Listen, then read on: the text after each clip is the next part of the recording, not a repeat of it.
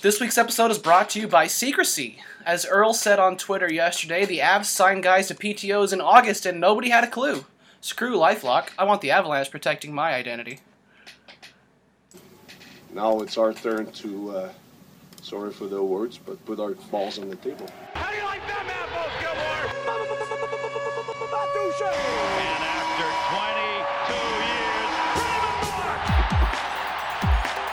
Good morning, good afternoon, or good evening. I'm Steph Auster, locked into the Mile High Hockey Podcast for September 21st, 2015. Coming up on the show, we've got training camp breakdowns from some of the people who saw it in person, but before we play the whoosh, we need to introduce those people first. Uh, BSN Avalanche is here in force today with Cole Hamilton's back. Hi, Cole. Hi, guys. And frequent flyer AJ, hello to you as well. Hi to you, hi to you. You guys ready to start with some actual news? News. News. Real news. And that delay was me missing the button four times. Nice. Four times. The Avalanche unveiled a surprise this week with two veteran players at camp on PTOs. Tell me what you guys saw this week out of Andrej Meszaros and Jack Skille. Uh, Meszaros, of course, not present at Burgundy White with a leg injury. He looked hurt.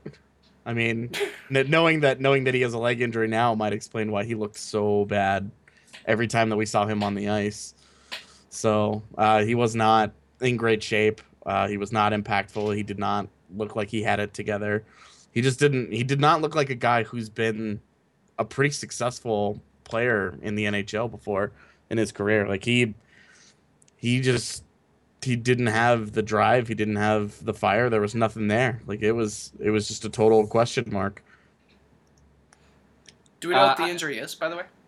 No. Well, uh, do we know when the injury happened?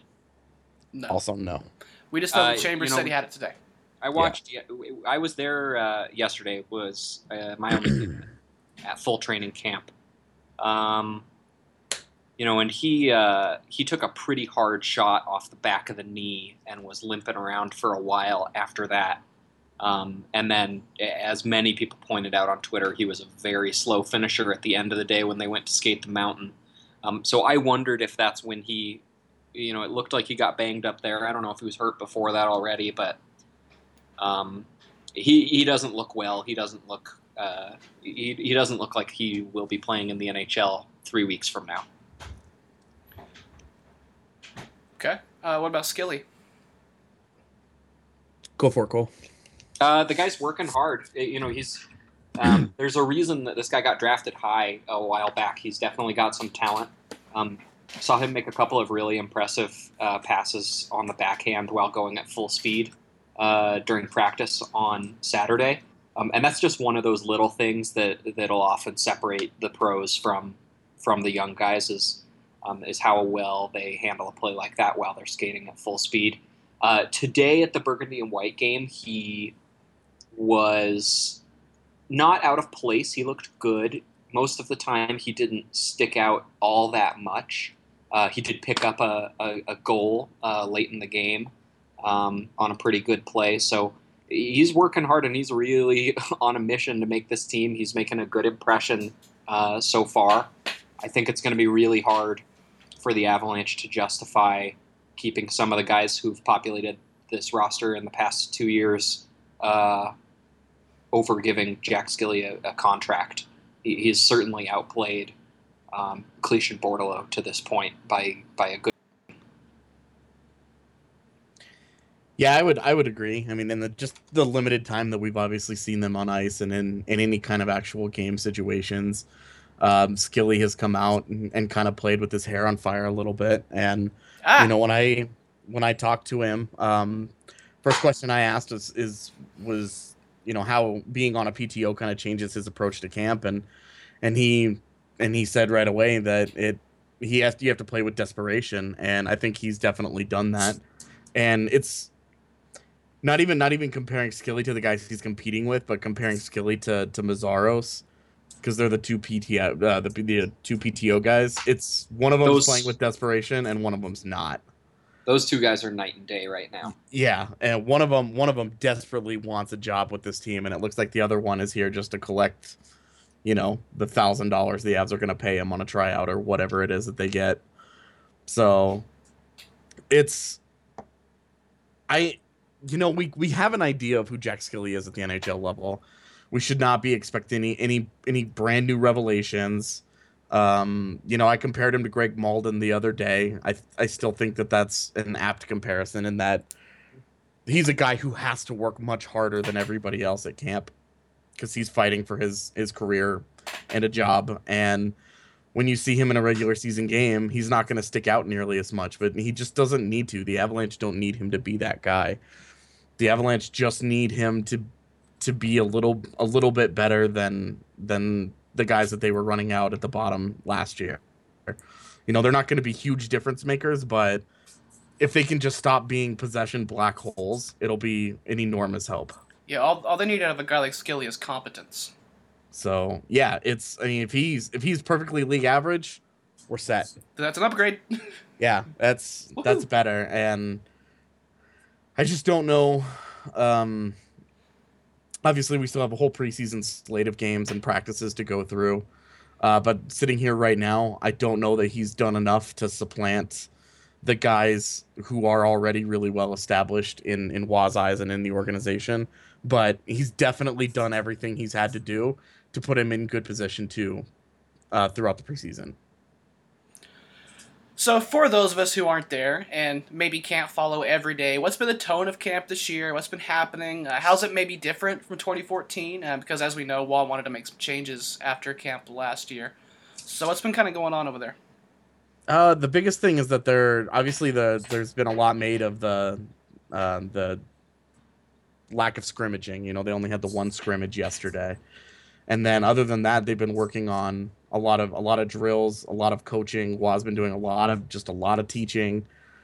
Uh, they've been letting letting guys kind of talk to coaches and and work their way through some bumpy um, some bumpy drills. So it's it's different in that they're working on very specific things. They, you know, Waz talked about uh, zone entries quite a bit, and they've worked on they've worked on a lot of that. It's it's clear that that's an emphasis of the team this year. Is they want to they want to be a lot more proficient with their zone entries and how they go about it. They have a very clear idea of what they want to do, and they've spent quite a bit of time working on it. So, and that's you know that's exciting. That's one of the issues that they've had in recent years is that their zone entry has been, hey, let's get to center ice, dump it in, and just hope for the best. Or get to the face-off dot and circle back.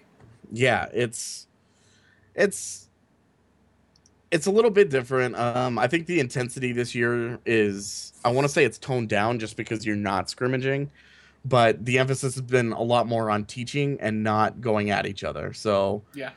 I like that change. I think it's a good change. I think um, the development camp in July really kind of set the tone in that they wanted to get people in here. They wanted to work on very specific things and they want to just set the foundation. You know, they do the three on O drills and then they do, they work their way up with, they start three on O and then they do three on one, then three on two.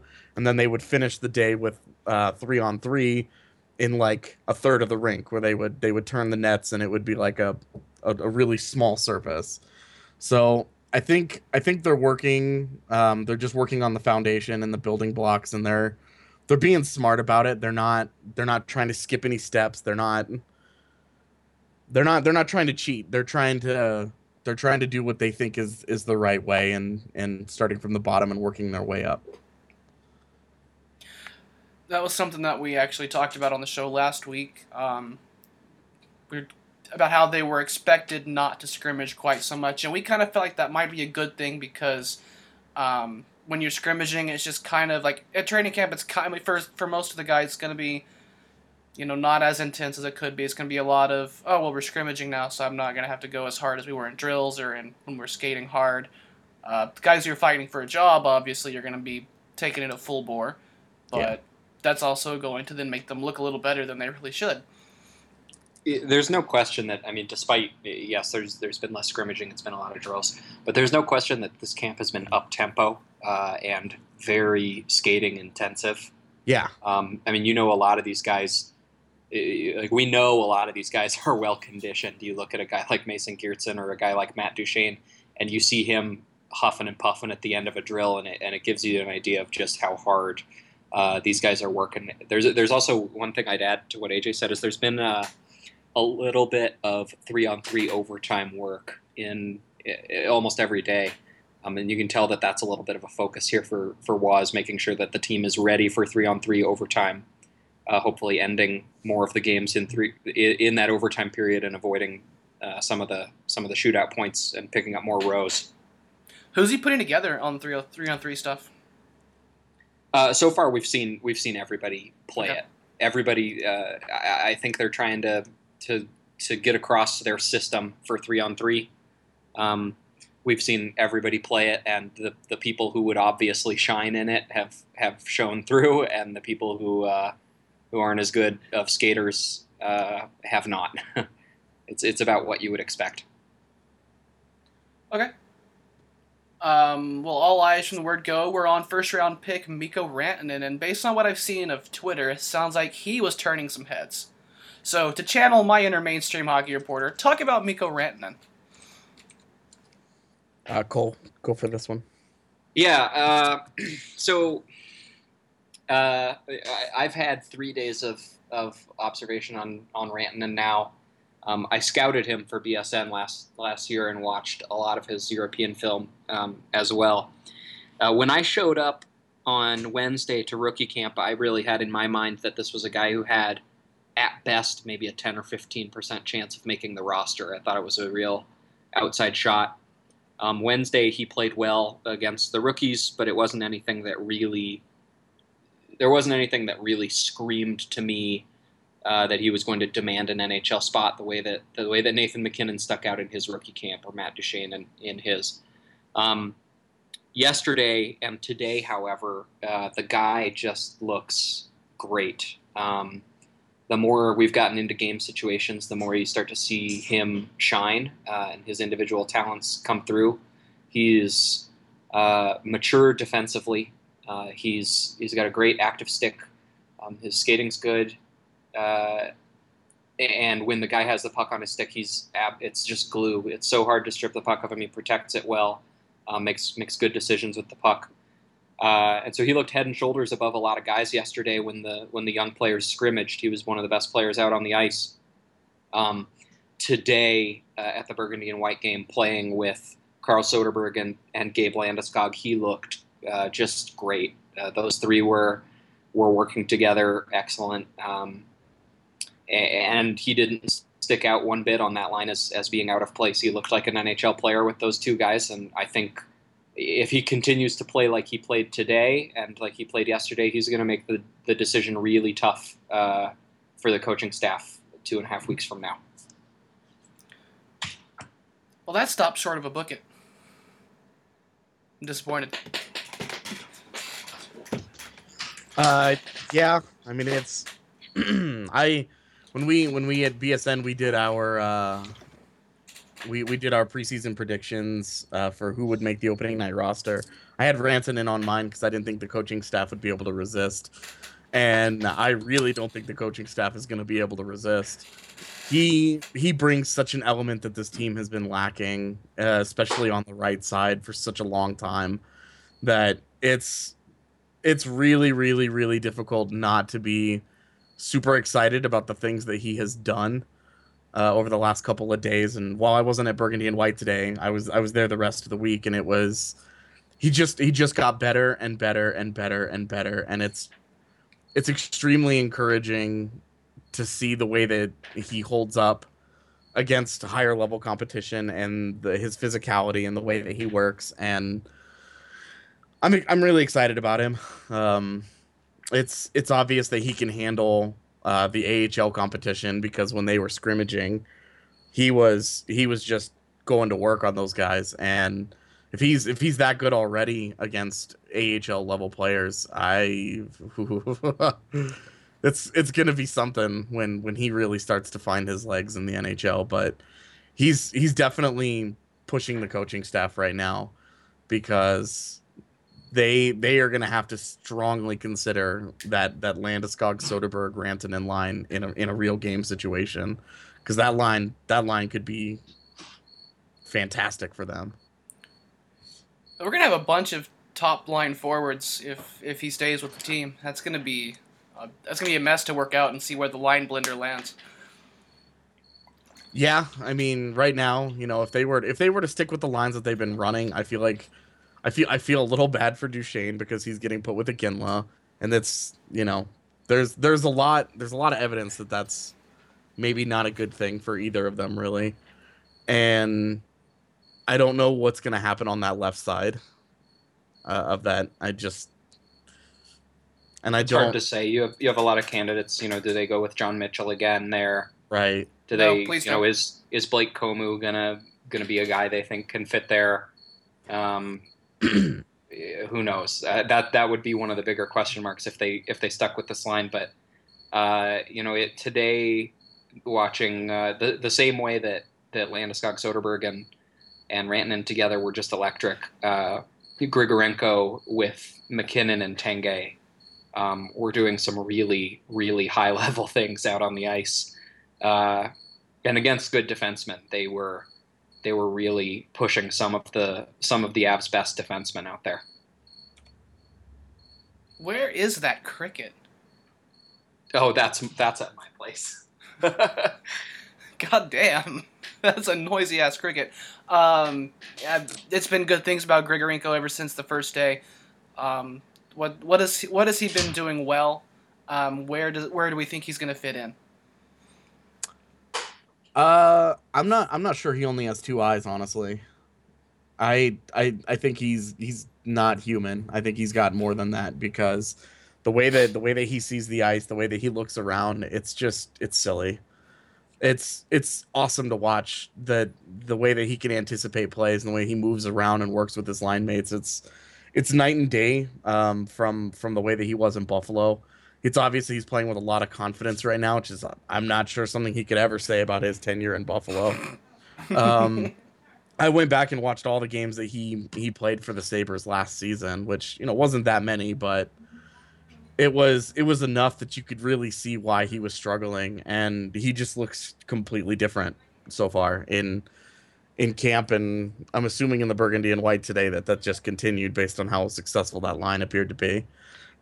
Yeah, and, and it was, you know, you pointed right to it. His vision is really, um, he's so creative. Uh, he does things that you, you know, even watching with, with more of a bird's eye view on, on the ice, you just, he makes these passes that you don't see at all. And um, having him out there with Alex Tanguay only exponentially increased the, the wow factor of what's going on. Uh, those three were so creative together, um, and they were they basically were just trying to set MacKinnon up at every turn for a goal, and he was firing pucks at the net all night uh, because of it. 44 goals, book it. So, um, are what are, are there any downsides to to Griggs' game that we can see at this point? I mean, I know it's still camp, so you know, might be you know maybe it is what it is kind of situation. But is it, how has he been in his own end of the rink? Is he does he is he you know, putting his own shots in? What's that look like? Uh, I mean, it's it's been tough to tell. His lines have been so dominant that they haven't spent very much time in the defensive zone. Hey, that's good by me. I'll take it. Right, like, but you know, it's tough to it's tough to get a read on a guy, um, and and how he plays, and you know, in the in the face-off circle, he started off pretty strong. The only ones that I remember him losing uh, in the scrimmage yesterday were when he was matched up against Winchester and Ben Street. Hmm. So, and Huh. if he's if he's going to be in the NHL and he's going to be depending on the role he's been given, he's going to be going up against guys who are at least that good in the face-off circle. So, for me that's still that's still a question mark. We'll see how that goes, but I mean face-offs not not unless unless you're incredibly good or incredibly bad, it's just not that important. Um, you know, the skating is a limitation for him. It's that's something we knew when when uh, when we got him. It's something that, that's always been kind of said about his game, um, and that is still there. It's not. Uh, you know, it's not debilitating. Today he was unremarkable, but but like AJ said, he didn't spend a lot of time there. Uh, yesterday he was with Mikko Rantanen, and they were uh, in the ozone all day, and today it was with MacKinnon and Tanguay, and they didn't uh, they didn't spend a whole lot of time on the wrong side of the blue line. That that sounds great to me. Um, do you think he stays at center? Yes. That's what they seem to want. And, and you know what is you, you watch today and you can see what Roy uh, you can see Roy's vision of what he's wanted to turn this team into because it's a lot of big centers uh, barreling down the middle of the ice. Yeah. Um, and forcing a lot of attention from from the opposing side's defense. Uh, the the the punch back and forth today for Team White of uh, Carl Soderberg, followed by Grigorenko, was really uh, imposing. Uh, you've mentioned another name that we need to to cover today, and that's Jesse Winchester. Uh, he was obviously held out today. He's sup- supposed to be held out from the preseason game against Anaheim on Tuesday. Um, does he look 100%? Have we? How does you know, how does he seem out there? Uh, every time I've seen him out there, he's been going full tilt and he's been fine. Uh, I'm not. I'm not. I'm not worried about his health um, until he actually has to suit up and play in the big arena, and because that's where that's where his problems were coming from. That's where he was experiencing the issues. Until until he actually gets out there and he starts skating around in Pepsi Center in the preseason or for any of the road games, um, I'm not. I'm not worried about him, but damn you, Steve Smith. Damn you. I'm not worried about him, but he's you know, like he's it's it he's still Jesse Winchester. Like it's he's never gonna wow you with anything, but he looks he looks fine to me. He looks fine to me all week. He, took a lot of contact. You know, Watt talked about it before yesterday's scrimmage that they wanted him in in with the young guys to see how he responded to, uh, to some to some contact and some hitting, uh, and, and he took took and gave a lot of it um, in that game yesterday, and and seemed pretty unfazed uh, by any of that. So, uh, you know, let's see him in a in a real game with all the stadium lights, and uh, if if that goes fine, then it looks like he's back to his old self. Well, let's turn back to the prospect side of things. Um, there's been a lot of talk this week about Duncan Siemens and about Chris B. And other, you know, our other younger defensemen who we would like to replace some of the older guys that maybe don't belong anymore. Um, so what what did you like from from those two and from guys like Gormley and Geertsen, and what did you not like? Have at it, sir. Um, you know, there's a reason that these guys come up again and again in every camp for the Avs. Uh, they're exciting prospects. Watching Chris Bigras skate every every year is always uh, it's just amazing. He's so smooth. He's he moves so well. Yeah, I saw that video Um, of him going laterally around like cones in a diamond that were behind him, and I was just like, well, that happened. It, it- it's pretty amazing. I Yeah. mean, he's he's so efficient. Uh, his edge work is so great, um, and you know it shows every time he every time he steps on the ice. Um, you, you know he doesn't do a lot of the physical game. He doesn't uh, as many points as he put up in Owen Sound last year. You know anyone expecting him to to be a Tyson Barrie esque puck mover is um, is going to be disappointed. But he does everything solidly, and um, he's responsible with the puck, getting it out of his own zone. Uh, there, when you see him against some of the bigger competition, there are definitely, though, uh, you can see where he still has places to adjust and, and places to learn. Um, that was definitely apparent today a few times during the scrimmage uh, when he ended up against some of the some of the Avs better better players. Um, you can see some of the places where, where he's got room to grow. And I think, uh, regardless of what happens, um, you know, I think if he winds up in the AHL, I think he's still got a lot to learn there, and it'll be good for his development long term to play some more pro games there. He's only got like what seven seven professional games under his belt. Oops, so he's got ninety three to go. Um, if we didn't, if the Avs had not uh, picked up Brandon Gormley in the last week, I think that we could be having a more serious conversation right now about whether or not they were going to entertain the idea of Chris Gra on the team. But uh, Gormley has come in and played very well in the last three days, um, and very very well today. Uh, and I think I think he creates just too much of a barrier there for any of those uh, younger prospects to break through for now for this season. I mean, I would I would agree. I think uh, Gormley's been. I I don't want to say exactly what I thought he would be, but I think he's been he's been really really solid. Um, defensively, especially, you see the you see the IQ, you see the skating, you see you see his ability out there, and it's it's hard not to be wondering, you know, how long it takes Roy to put him in the lineup regularly. Um, I I I still haven't really seen a whole lot of offense out of Gormley. I still don't like it's not it's not like Duncan Siemens where you really you're wondering like every time he gets the puck you're like oh boy is this you know how's this gonna go?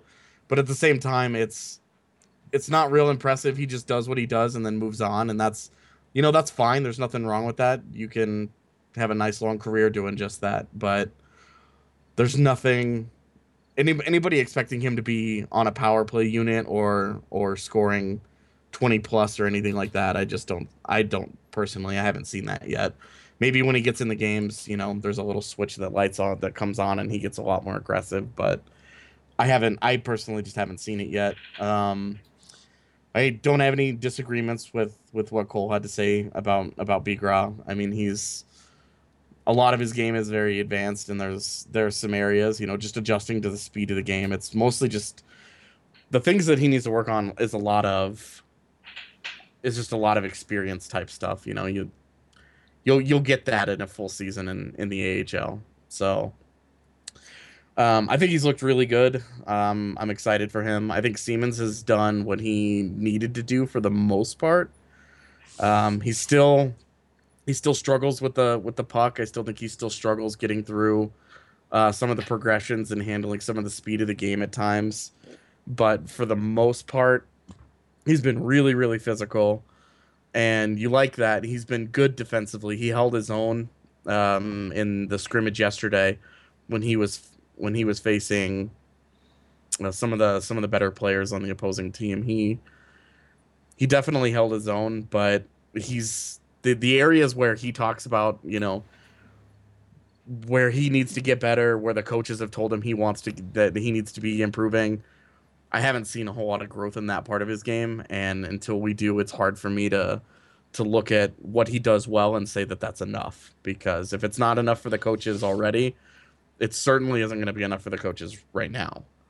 So there's still some work that needs to be done there. Um, as far as Mason Geertsen, he does what he does well, and you know when he when he moves the puck for the most part, he just looks to to get rid of it and make a smart decision, a safe decision. He's not he's not going to be a dynamic passer. He's not going to be trying to make any 70 foot breakout passes. It won't be any of that.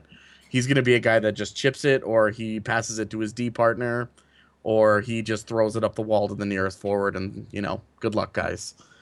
Um, he's a big body obviously. He's he's very physical. And uh, we saw we saw kind of two different Mason Geertsens throughout um, rookie camp and training camp in that there were days where he would come out and he would play very passively and he would sit back and he would kind of let let the game come to him.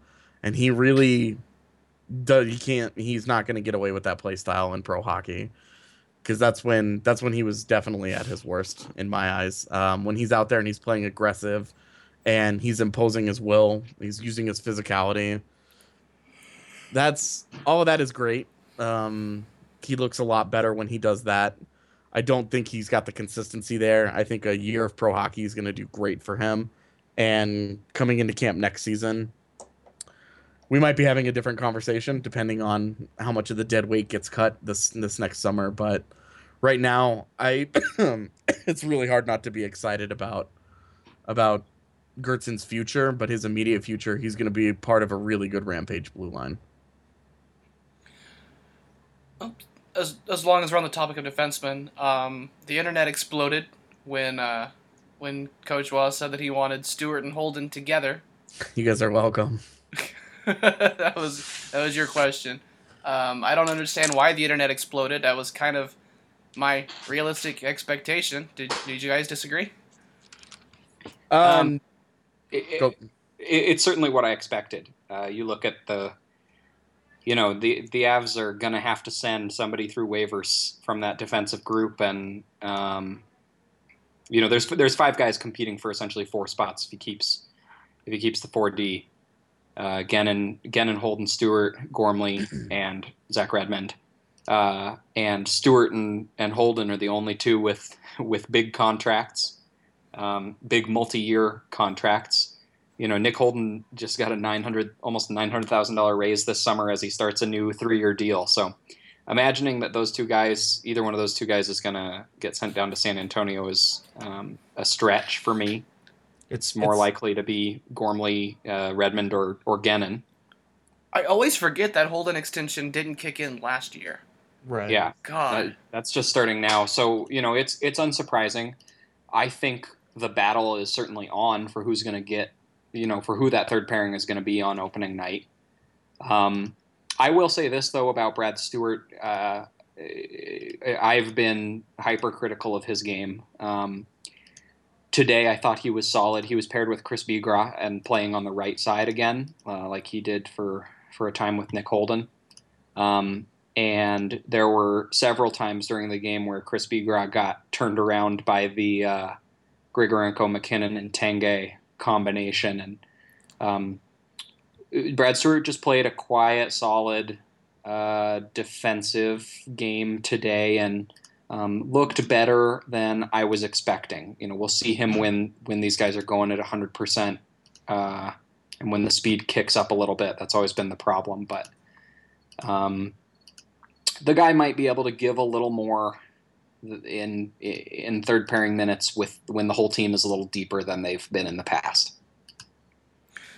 Yeah, we, we heard the same kind of things about Brad Stuart at camp last year. That he looked, you know, quietly solid. That he Yeah. was, you know, keeping up okay. But as as we know about, you know, September hockey is not the same as even October hockey, let alone April. Yeah.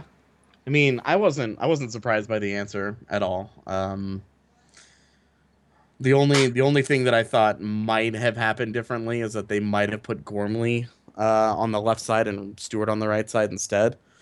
Um, but if they're if they're insistent with going with uh, with with with Holden and Stuart out of the gate, I'm not surprised. I'm not exactly thrilled about it, but if they if they stick to their plan and they stick to playing um, EJ and Beauchemin 23 25 minutes a night and then you throw Barrie out there for you know 22 minutes a night depending on his power play time and Zadorov out there for 20 minutes you know there's just not there's not going to be tons of minutes for the other two to get out there and really sink the ship so it's it's a little discouraging but coming out of the gate not even remotely surprising.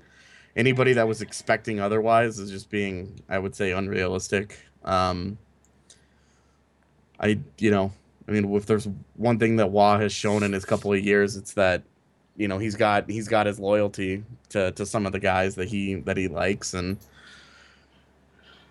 I don't I don't see why that would change with two guys that he happily, very happily extended. So it'll it's not it's not encouraging, but if we're still having this conversation in January, that might be one thing. But I think there's enough depth and enough quality around him that the possibility is real that that this gets this changes at some point. So who's the odd man out? Because my guess would be Zach Redmond. That's my guess. It, it makes you know, uh, like AJ said, was shown uh, some that he's got some guys he likes, and, and in particular, he's he's got a philosophy about how an NHL penalty kill should work and what type of guys should be on it. That alone seems like enough to protect Nate Guenin's spot uh, because Roy's been, you know, that's that's been one of his go for better or worse. That's been one of his go-to penalty killers, and um, that said, Redmond I think has been having a good camp the last couple of days, and, and he had a great game today. Uh, so maybe he can do enough to to uh, keep that spot, and they decide that that Nate Guenin uh, is going to be the the leader, and maybe even a, in a in a leadership role in San Antonio, maybe even as one of the captains. Yeah, and I would I would say that um, a lot of that might depend on how things go with uh, Zadorov in the preseason games as well.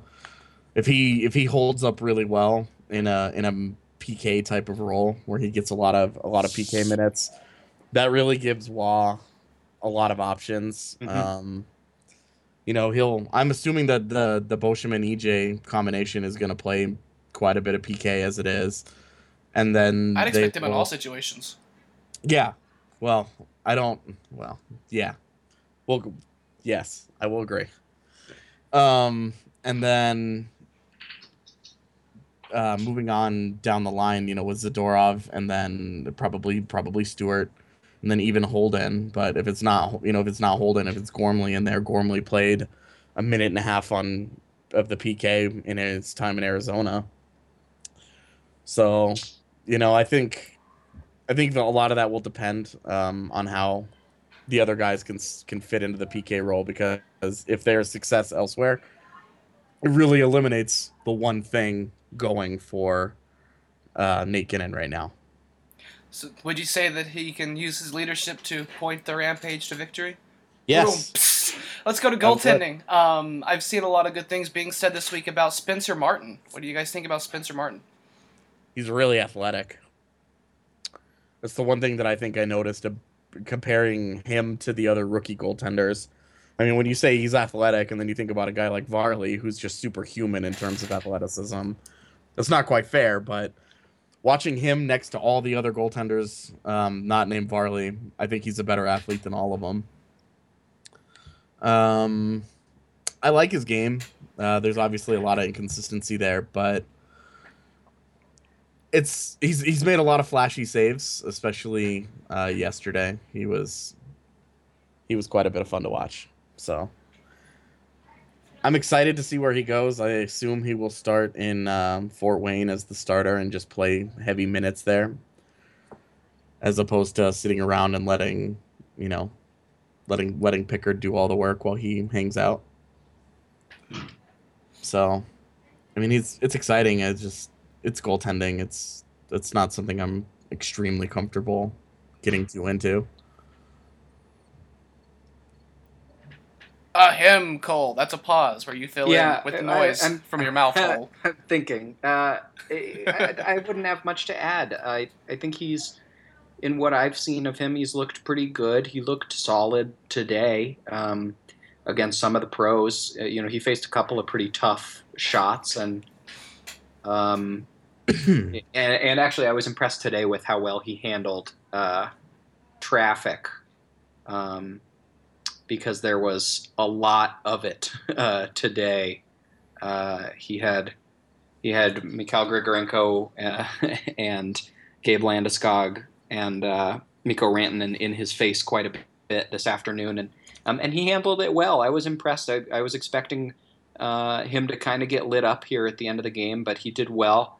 Um, I also actually think Roman Will has had some pretty good showings uh, in the past couple of days, so it'll be interesting to watch those two uh, kind of battle it out for that next tier of goaltending in, in the Avalanche system. Of course, the battle that everybody's got their eyes on has nothing to do with Spencer Martin. It's Pickard versus Berra. From what I saw on the internet today, Berra was pretty decent at the Burgundy White game. Cool. Yeah, he was good. He um he had he had one uh, scary moment where he uh, tried to to play the puck and shot it off Duncan Siemens' skate and almost right back into his own net, um, which was which was hysterical. Oh, but but final, just game five. he immediately followed that up with a pretty good side to side save. Um, I wouldn't say you know white. The white team was pretty dominant today, honestly. Um, so he was fine, and he stopped. He made some some decent stops, but I don't think he was challenged all that much uh, this afternoon. Uh, I, the battle's still on between those two. I, I think logic and contracts uh, dictate that that Reto Berra is probably going to get the um, is going to get the opening night start. I just don't think Calvin Pickard has done enough uh, in this camp. Uh, you know, maybe he's been a little bit better than Reto, but I think to uh, to actually get the coaching staff to bury Reto Berra's contract in the AHL, I think he had to be a lot better than Reto Berra, and I just haven't seen that yet. He's got to win the job. Pickard has to win the job, and he hasn't. He hasn't even come close. Um, Reto Berra opened the door wide open for him on Friday, the first day of uh, full training camp, and because Berra did not, he did not play well at all. And then Pickard came in and did the exact same thing. You couldn't honestly tell much of a difference between Pickard and Berra at that point. They were both just getting beat all over the place, and it just it was just it was disappointing because you hope the competition would bring out the best in each of them. That these guys would be, you know, they their levels would come up to meet the challenge, and instead it's like they're kind of just meeting in the middle and like, hey, how's it going? It's it's disappointing so far, but Pickard has not he's not done nearly enough to win the job yet. You know, why Roy's mentioned that Reto Berra has to have a good preseason, but so does Calvin Pickard. And you know, right now, he's not off to the start that he needed in order to win that job. Yeah, I saw that he like gave the puck away behind the net or something, and just hasn't been Yeah. outstanding. he had a sloppy giveaway yesterday that led to a goal and um, but it, it, it's just been the overall play has just been it, it's been he's been okay he's been he's been okay he hasn't uh, he hasn't really wowed uh, wowed me anyway the way that he uh, did when in his limited call up last year He's been okay when he's needed to be good. yeah Yeah.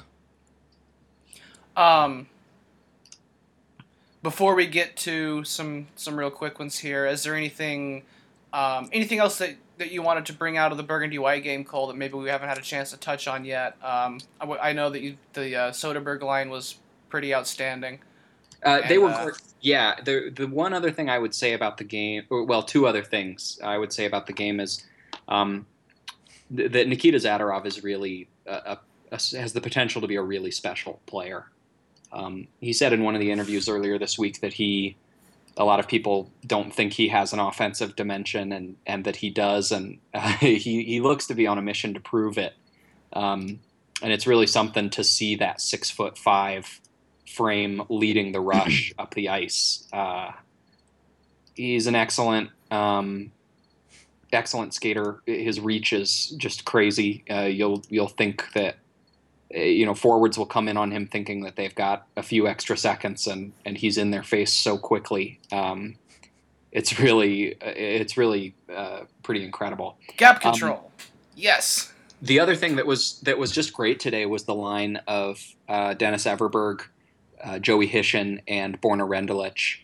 Um, all three of those guys, they were Burgundy Team Burgundy's best line by a mile. Uh, they dominated the entire second period. Um, Who else was on Burgundy? uh, the the top line for Burgundy was Matt Duchene, Jarome Iginla, and uh, Andreas Martinsen. Uh, and then they also had uh, Conner Bleackley, who also played well today uh, with uh, Blake Comeau, and uh, I don't remember who their who their third guy was. Um, and then Alexi Pepin, Patrick Bordeleau, and Freddie Hamilton played together. Okay, so it's, it sounds like White was better on paper anyway. White was much better on paper, but but that line, um, you know, if I'm if I'm in the Avalanche coaching staff, I think it would have been hard to watch that line today uh, of of Everberg, Rendulic, and and uh, and not wonder a little bit about about my fourth line that was that was benched uh, today in Cody McLeod and Marc Andre Cliche. All three guys played great today. All three guys had very multi-dimensional games. Played great in every zone. Um, Dennis Everberg was just superb defensively today and in yesterday's scrimmage. Uh, and he and Rendulic were dominant on the on the one penalty kill of of today's game. Uh, and we saw a really physical Borna Rendulic today. He threw some big hits. Um, uh, he was he was very clearly amped up and fighting for a job this afternoon. Uh, I, I don't think it was enough right on its own, but uh, it's encouraging to see some of those guys who could be first in line for a call up this year um, really showing something nice today. Um, one name you mentioned that I wanted to ask you about specifically, AJ, is uh, Andreas Martinsen because I've seen some remarks from you about what he's been doing at camp. Uh, you know, he was uh, you know, he was he was exactly what we thought he was going to be. He came out and he played um aggressive physical style. He showed more skill than I expected. Um, having watched him in some of the international competitions, I was not expecting a lot. Um, but he he was firing pucks all over the place. He was making good passes. He was cycling pucks well. It was it was impressive to watch all week. Um, his conditioning isn't where it needs to be. His skating is a, a little iffy at times. Um, I mean, he's not he's not a really quick guy. He's not a great athlete or anything. Um, he won't he won't ever wow you with anything that he does. But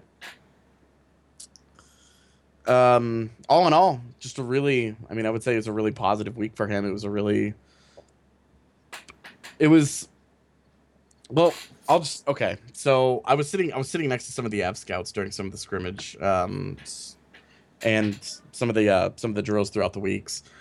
And one of them was talking about Martinsen when he said we don't really even need to continue, you know, scouting the Canadian leagues as much because we can always just go find these guys.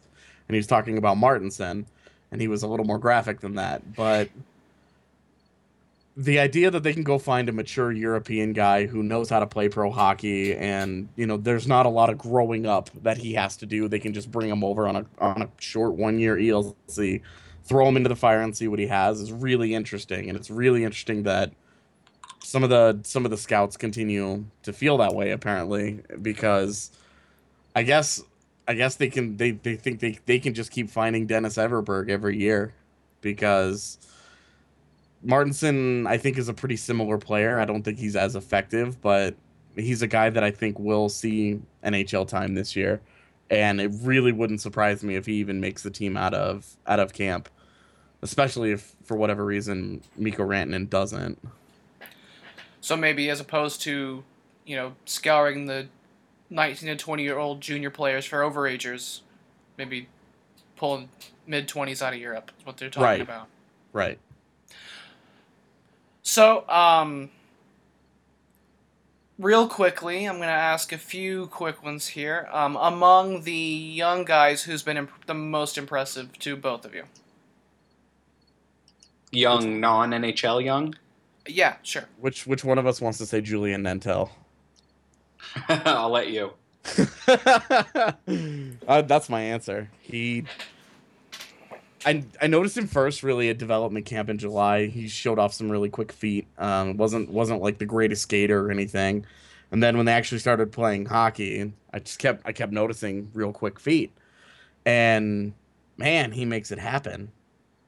He's he is a really interesting guy and the the creativity that that he has is really impressive and i'm really interested to see how he does um with with jc this year in the queue. That's gonna be that's gonna be a lot of fun to watch. Uh nantel is he's got a lot of tools that that are really exciting and he's not he's not like colin smith size where you know you see all the tools and you see all the potential and you get kind of excited and then you remember that he's a smurf and then it's just not going to happen in reality. And especially not going to happen in in denver with patrick roy so it'll be really interesting to see what happens i think he's going to blow up in the queue this year he's going to have the, the kind of season that he should have given his age and given the quality of his team um but I, yeah, he's my guy. I I'll go with him.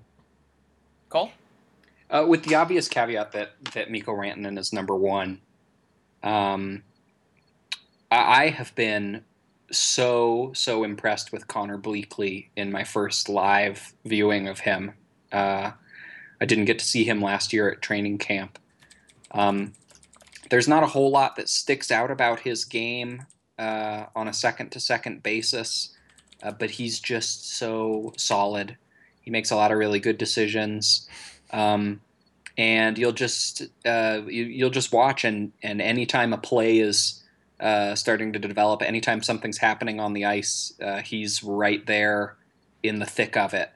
Um, so I, I've been pleased with that. He uh, he seems, you know, his upside is still there's still some questions about his upside, but uh, he just looks like a guy who is going to turn into a really um, productive, you know, third line center or wing for the Avs someday. Uh, he, he's had a good week, I think. And in the same kind of group of guys, who's been disappointing? Uh, maybe try to keep it to people that you maybe expect something out of, and not people that you expected to come in and disappoint, and then they do. Uh, do you have anybody off the top of your head? Um, jeez. Yeah, You know, I didn't really see a whole lot from J.C. Beaudin this week, uh, and he is a little bit of a later pick. He was a fourth rounder, is that right? Third. Third rounder. Oh, Yeah. yeah. So for uh, I'll I'll stick with that then. For a third rounder, I, I would have maybe liked to see a little bit more out of him this week. Um, did it just didn't uh, jump off the ice to me very often. Uh, it just kind of a forgettable uh, week. Uh, but there, you know, there's still time. His third round pick in his first camp. It looked like his first pro camp. Um, but you know, I guess I guess the, the fact that that's my answer is a good thing uh, because there weren't a lot of standout disappointments this this time around. Yeah, I'd like to say Nick Magyar, but I think I got exactly what I expected out of him. So, with that in mind, I'll I think I'll say Am I allowed to say Matt Clark or is he too old? What is that one team at? Yeah, Where, where his eyebrows not mustaches anymore? they weren't. Damn, And his mustache is gone. that's some bullshit. I know. No, I thought I'm you know, Matt Clark I thought was pretty pretty blah. I put him I put him on a bad list two days in a row during training camp. You know the other guy that I that was not I have not really been impressed with has been Max Noreau. And I know he's older, I know he's twenty eight, but considering what he's supposed to be, like I at least last year he looked dynamic offensively and this year I just didn't even notice the guy. All right, this so we'll ask the same two questions this time from just new additions in general. Who's been the most impressive new addition? For me, Brandon Gormley. Really? Yeah. Um, I mean, we haven't seen a whole lot of the NHL guys yet. Uh, I think Soderberg is going to fit perfectly with what Patrick Roy wants. Uh, I think he's gonna he's gonna be awesome come season. Um, and Grigorenko obviously is is exciting, but I think I think Gormley because Gormley he fills he fills a need, and he's only 23 years old, so it's it's really exciting to think about the fact that we could give a a prospect that was never going to get anywhere in Colorado, and a prospect that was not thought of highly at all in Denver, and get a guy like that who could be on this blue line for the foreseeable future. He could be he could be in Denver for a long time, be a good player, and he started off really really well defensively, and that's what you want to see when your team sucks at defense. Uh, sticking with the blue line, just so impressed with Nikita Zadorov this week. Um, Yeah. His game is much deeper than I than I thought it was, uh, and and more mature and well rounded than I thought it was. I saw a lot of things out of him um, in this week that y- you hate to make a comparison like this, but uh, but Victor Hedman esque kind of play is happening at times from from Nikita Zadorov, and there's obviously a long, long, long way to go to reach that level, but um, the potential is just sky high, and uh, his desire to impact the game every time, every second he's on the ice is is palpable. Um, I, I'm so excited to see him out there against NHL players going full speed. I think uh, I think it's going to be a lot of fun for Avs fans. New guys who let you down.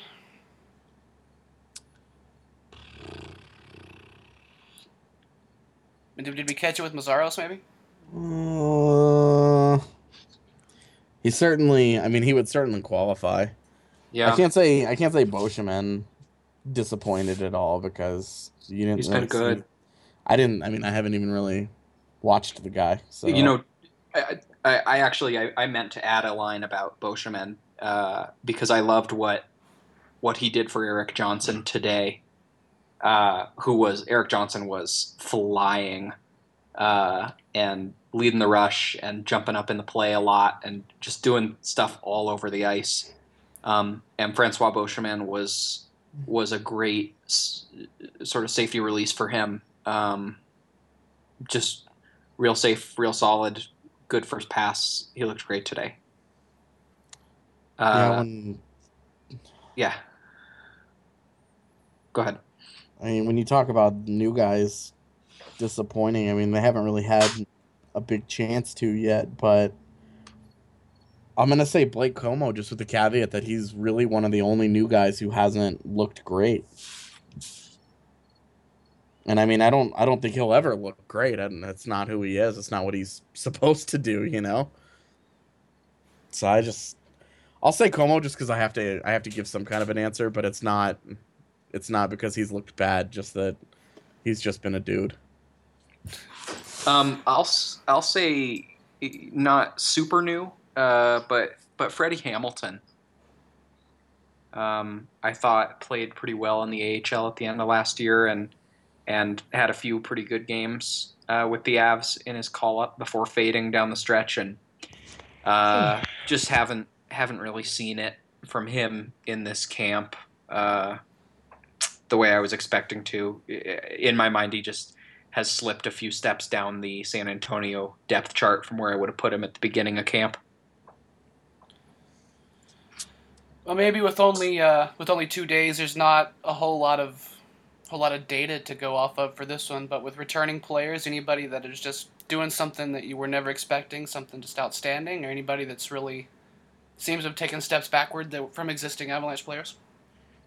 Uh, EJ has taken huge steps forward. I think. See, that's good because of his knee injury. I'm glad to hear that he's flying. He looks uh Ready? yeah.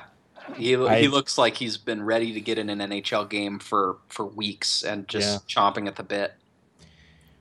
the confidence that he has is evident. Even standing there talking to the guy, it's obvious that he's just like, "Let's go, let's go, let's go, let's go." Fuck the preseason. Let's play Minnesota now.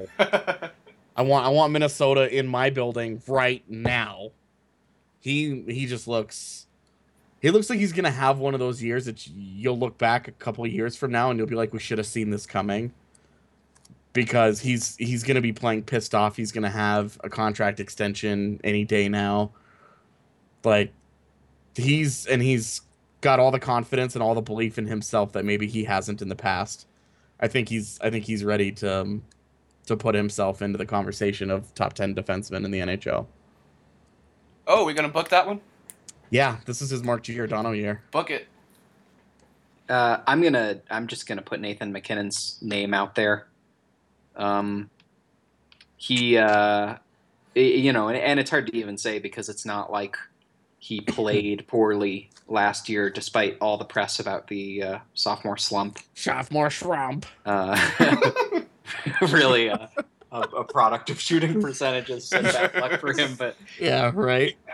he uh t- today you know the burgundy and white game always comes with the big caveat that a lot of the veterans are going somewhere between 80 and 90 percent and maybe a few of them like like jarome iginla a little less than 80 percent um, but uh, there were times today where, where you could see nathan mackinnon uh, just decide for a moment that he was going to be nathan mackinnon um, and turn on the afterburners and absolutely blow past uh, somebody.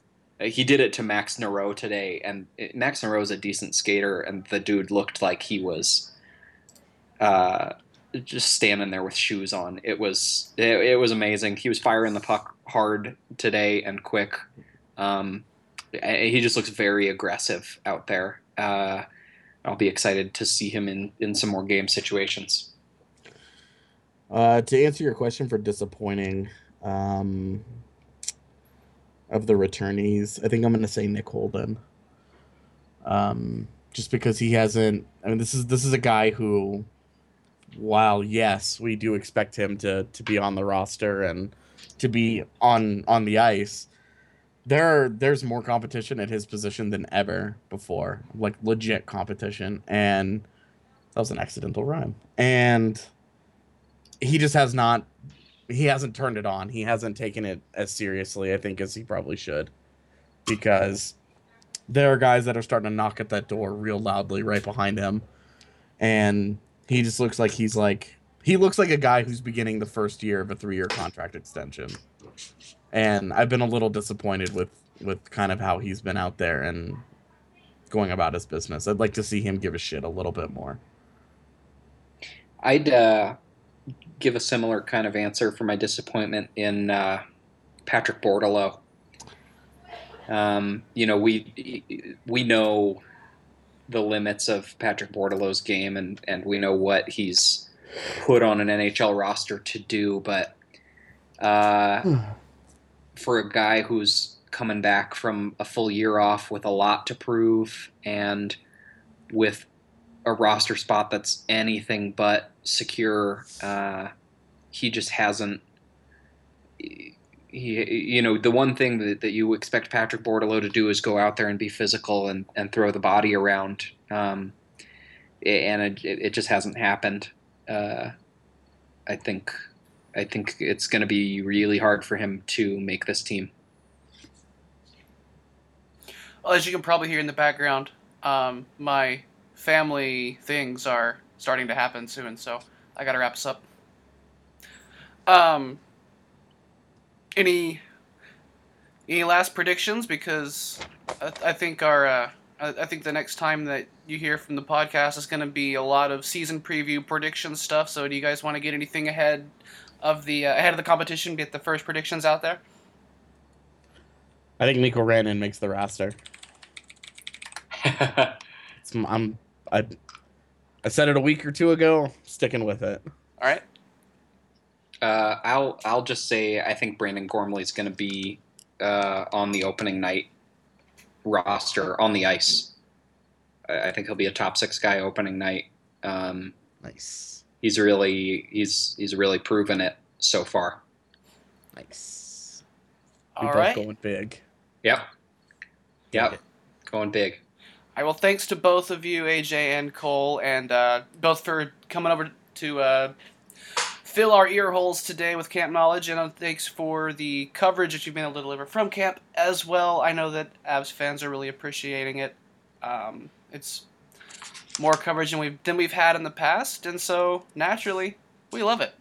Check out uh, their work at BSN Avalanche if you have not uh, been able to so far. Coming up next week, the preseason begins with home games against Anaheim on Tuesday, Calgary on Thursday, and Los Angeles on Sunday. I believe I have those right. So get to the can if you can, and uh, have a scout. I can't because I'm stuck in the middle of Oklahoma, so do it for me.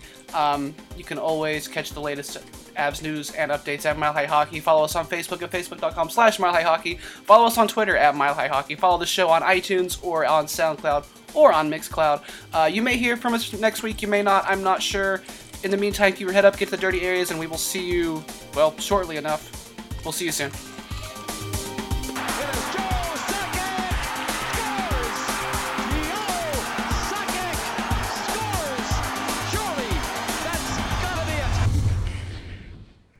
One Nice. of these days, we should just have a podcast, which is yours and AJ's competing dog sounds. Yeah, we should just play them through the speakers. Let them bark at each other. Yeah, why not? That would, that would go well.